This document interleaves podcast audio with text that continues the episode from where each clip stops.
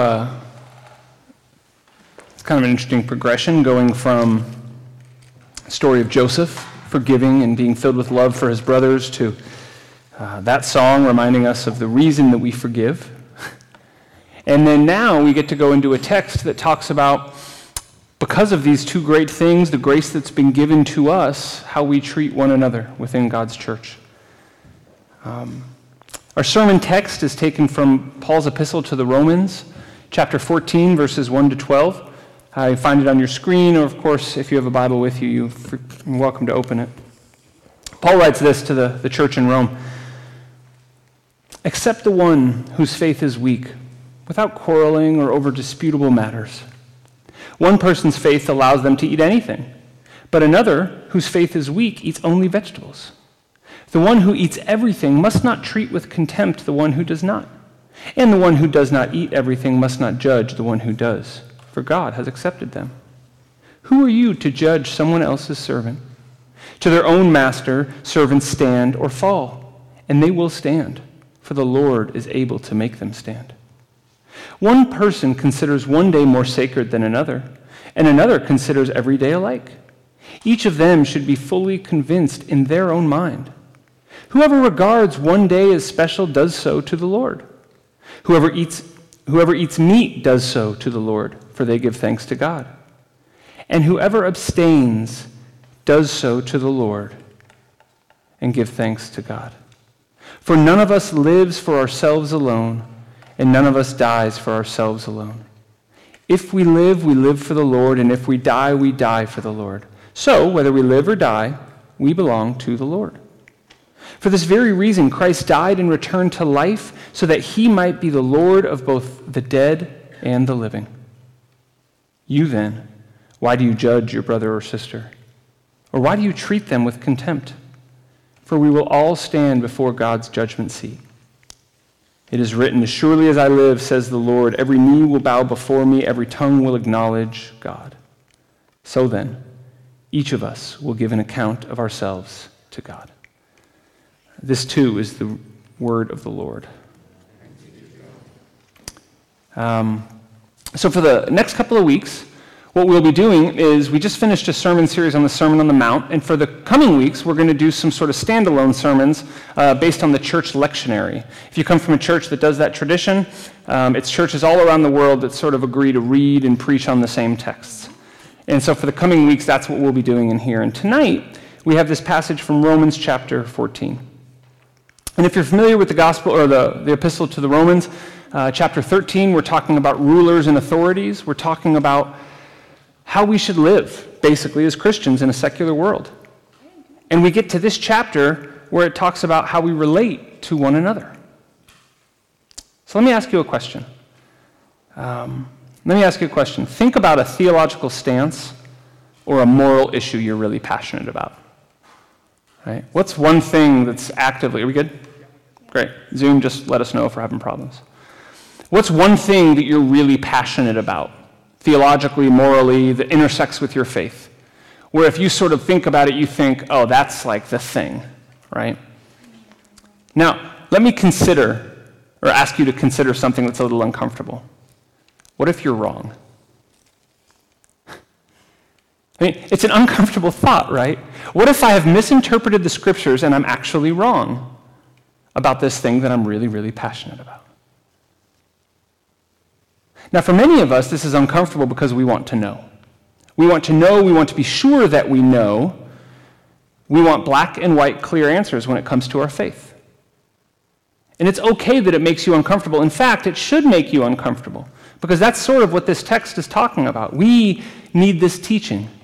Because in verse 1, Paul says that if someone comes into the church, someone comes to you as a sister or brother in Christ who has a weak faith, this word can also be translated sick, sort of like a sickly, weak, not fully developed, who has a faith that is not the same as yours, who see things differently than you, that you are to welcome them and not argue with them over matters of faith. What the scriptures here call disputable matters can also be translated as well as opinions or reasons. So, here now, right away in this passage, you and I are forced to look at ourselves and deal with are we indeed humble enough to admit that we might be wrong? Are we humble enough to welcome someone in who believes something differently than us that we are sure is right, and yet welcome that person in without disputing them?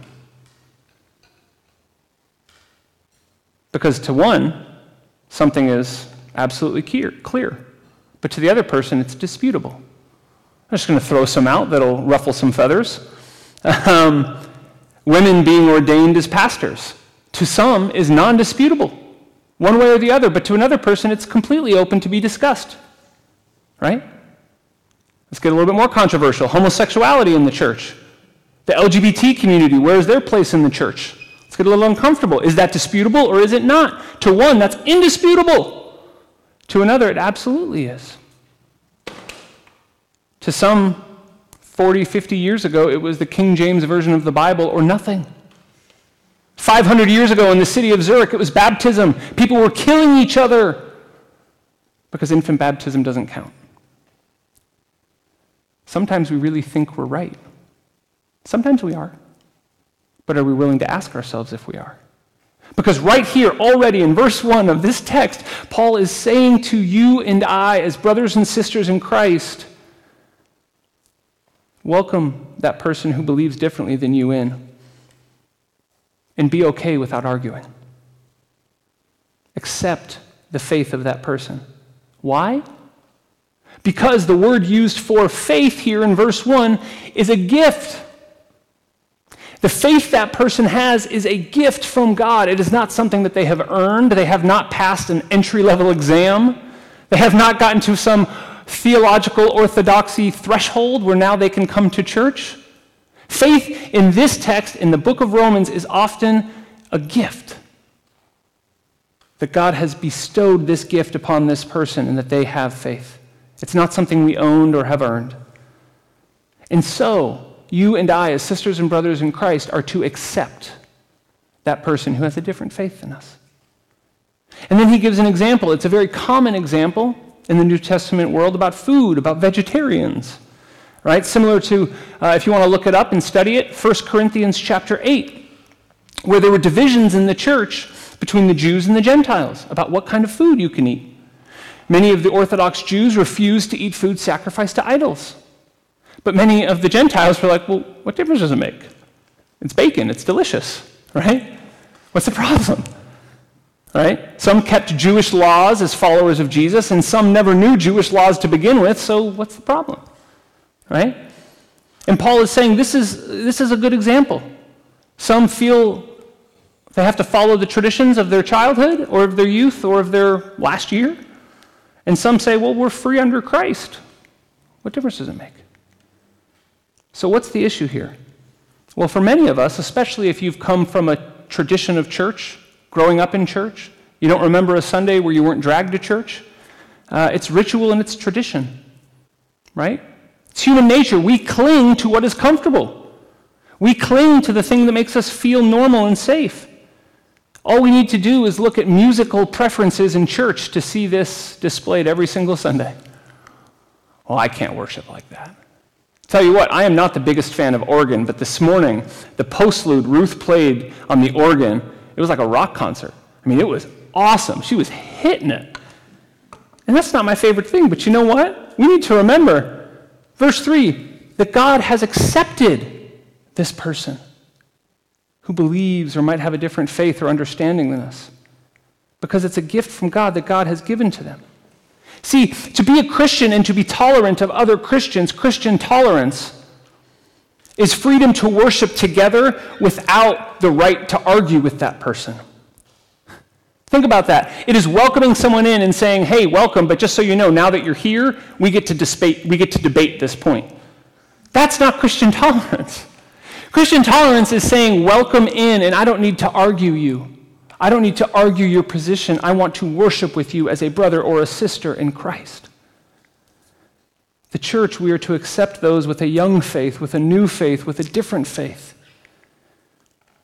Because the difference with the church and the rest of the world is the grace we have found from God.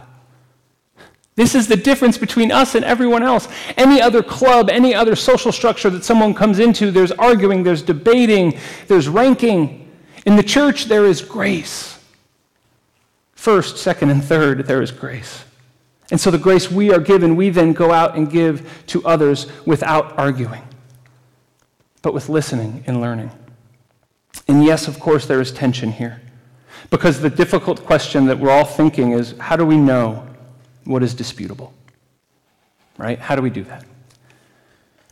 Well, I think Paul fleshes this out a bit more. In verse 4, he says that remember, ultimately, what? Can you tell someone else's servant or someone else's master what to do? Right? Can you? Who is that other person's master? Is it you? Well, no, I'm not their master, but I'm like a manager, right? Like I know a little bit more, so I'm a manager, so I have some. No. No, it doesn't say that. To their own master, servants stand or fall. And that other person who has a weak faith, who has a baby faith, who maybe doesn't believe the same way you do, you know what Scripture says about them? That other person will stand, for the Lord will make them stand. This is what Paul is talking about with faith being a gift from God. The God gives them faith, and then God also makes them able to stand upright in their belief. Because Jesus supports and loves that person, so too should you and I support and love that person. Grace must be our first step in loving those with a weak or a different faith than us. And even though it may seem wrong to us, they probably believe it. This is the example he gives in verse 5, right? One person considers one day more sacred than the other, and another considers every day alike. But each one of them should be fully convinced in their own minds. And so, if someone comes to us convinced of one thing, who are we to say, no, you're absolutely wrong? Church, we will not ever agree on our rituals. We will not ever agree on our practices. We will not ever agree on our theology. However, consider this we all come from different backgrounds. In this room, we could have 15, 20 different home countries. This is the beauty of the church. It's a mosaic. It's little pieces from all over the place that are different, that don't seem to fit. And then when you stand back and look at it, it is a beautiful picture of our Father in heaven who loves us. And even though we want to be in control, even though we want to set the rules, we are not in this alone. We do not get to control this. Look at verse 7. None of us lives for ourselves alone, none of us dies for ourselves alone. Just last week, we had a baby dedication. And one of the things I always say at dedications, as baptisms, as whatever, is you are not in this alone. We are in this together, all of us. And in case we forgot, Paul reminds us of why this is so important in verse 8 and 9. For if we live, we live by the Lord, and if we die, we die for the Lord. So whether we live or die, we belong to the Lord. For this very reason, sisters and brothers in Christ, Christ died and returned to life so that he might be the Lord of both the dead and the living. That Christ rules all. Christ is over all, Christ is in all, Christ is through all. And he is with us in this process in our disagreements, in our pride, in our sin, He is with us. So then Paul finishes verse 10, 11, and 12. So why are you judging one another? Why are you so harsh with one another? Why are you putting up walls and saying, once you believe these things, then you can come inside the walls? Because, church, when we gather together to worship, we are all accepted by the faith given to us from our Heavenly Father. And immediately some people get nervous and say, oh no, Pastor Sam's gone universalist. There is no truth. What do we do? I'm not preaching universalism. I'm in fact preaching the gospel of our Lord Jesus Christ. Because in verse 12, Paul reminds us of something really important. We are in this together. We are living this life together, but at some point, as my mentor said, we either all bow before Jesus or he makes us bow before him and we give an account for our lives, how we lived, how we treated people. And if we don't love and care for people in this building, in the church, brothers and sisters in Christ, how can we be expected to go and love people outside of these walls? Church, we will give an account for how we have cared for God's children on this earth. We will give an account of how we have built others up, how we have helped others find the truth that we have found, how we have given the grace we have found. Because when we talk about weak faith, as it talks about here, or those we disagree with, it can be anything. We don't know people's stories until we share life with them. It could be a new believer, someone who's just wrestling through things. It can be from legalism. They could have come from a legalistic, controlling background, and they're wrestling through what that means. It could be a lack of sound teaching. They could have had someone who was teaching them falsely for years I know friends who have gone who went to a church for years who had a manipulative, abusive church leader. And we disagreed on all sorts of things.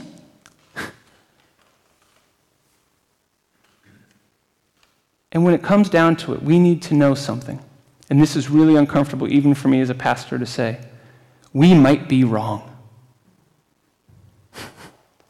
I mean, again, if you look at the history of the church, huge swaths of Christian theological professionals at one time or another were wrong. And it's okay to acknowledge that it is in Christ and through Christ that we gain wisdom, through the power of the Holy Spirit, and not through our education or our upbringing or our tradition.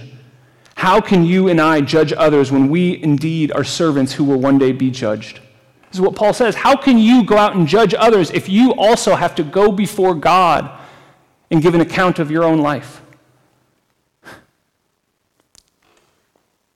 Church, we are sinful beings who really, really want control. We really want power. This was the first sin, right? Adam and Eve.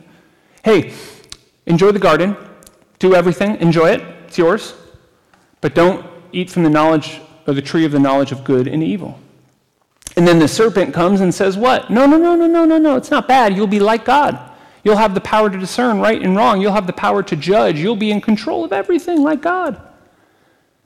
And Adam and Eve said, well, that sounds pretty good. I could judge others. I'll know good and evil. Yeah, give me that fruit. And we've been subject to this sin ever since. We want to know. But it's too much for us to know all things. Friends, hear me. I am not preaching universalism. In fact, I am preaching Christ. His life and death and resurrection is our very model. That we are loving and generous with people who come in, come to us with humility, wanting to know about God. When we are in church together, we show the same humility given to us. Jesus worked with people who were not always in the mainline theological understanding, right? Jesus worked with people who were on the fringes, who were in the margins, who were marginalized by society. And let's, let us be honest enough to look at our own life and ask ourselves have we welcomed the person with different theology? Have we loved and sought to love and care for the person that disagrees with what we think is indisputable? Or have we done what's easy and we've separated ourselves from them? Have we decided to align with one group, one theology, one denomination because we need to know the answer, and then surround ourselves with other people who agree with us so that we feel better about this? I myself am very guilty of this at times. We want to know who is in and who is out. We want to know who's on Team Jesus and who's not. But according to this, if someone comes to us with even a weak faith, but a faith from, the, from God, we are to welcome them in and love them. And let me tell you, when we think about Jesus being our example, we look to his ministry, and he accepted the sinner and the Pharisee, the highest religious leader and the lowest sinner. But what's great about Jesus is he didn't go out to try to please the sinners and he didn't go out to try to please the Pharisees. In fact, he disappointed them both greatly. right? He even disappointed his own family. With the wedding at Cana, his mom is disappointed in him. The Apostle Paul, our author tonight, did the same thing. He preached truth of the gospel, and many, many people out in the world, many Greeks and Romans rejected it. And many religious Jews rejected it as well. The religious and the secular both rejected Paul. They both beat him up. you want to know the truth about following Jesus? I shared this with someone just earlier. Jesus was willing to disappoint everyone except for his heavenly Father. He wasn't affiliated to the church or to the tradition, or he wasn't affiliated to, you know, sacrificing his theology for the secular culture. No, no, no, no, no. He stood by truth because in verse 9, Paul reminds us that Christ came for all, the dead and the living, and that he is Lord over all. So when we think we are right, by the way, it's okay, and maybe we are right. When we hold fast to a theological issue, odds are we might be right. But we need to be willing to welcome that person who disagrees with us. We need to be willing to love that person who does not think the same way. To follow Christ is to not be right. To follow Christ is to lift up other people above ourselves, to show them the love that God has for them. And even when we're 100% certain, we do it gently. We lead others to the truth we have found. It's one of my favorite things about Zurich.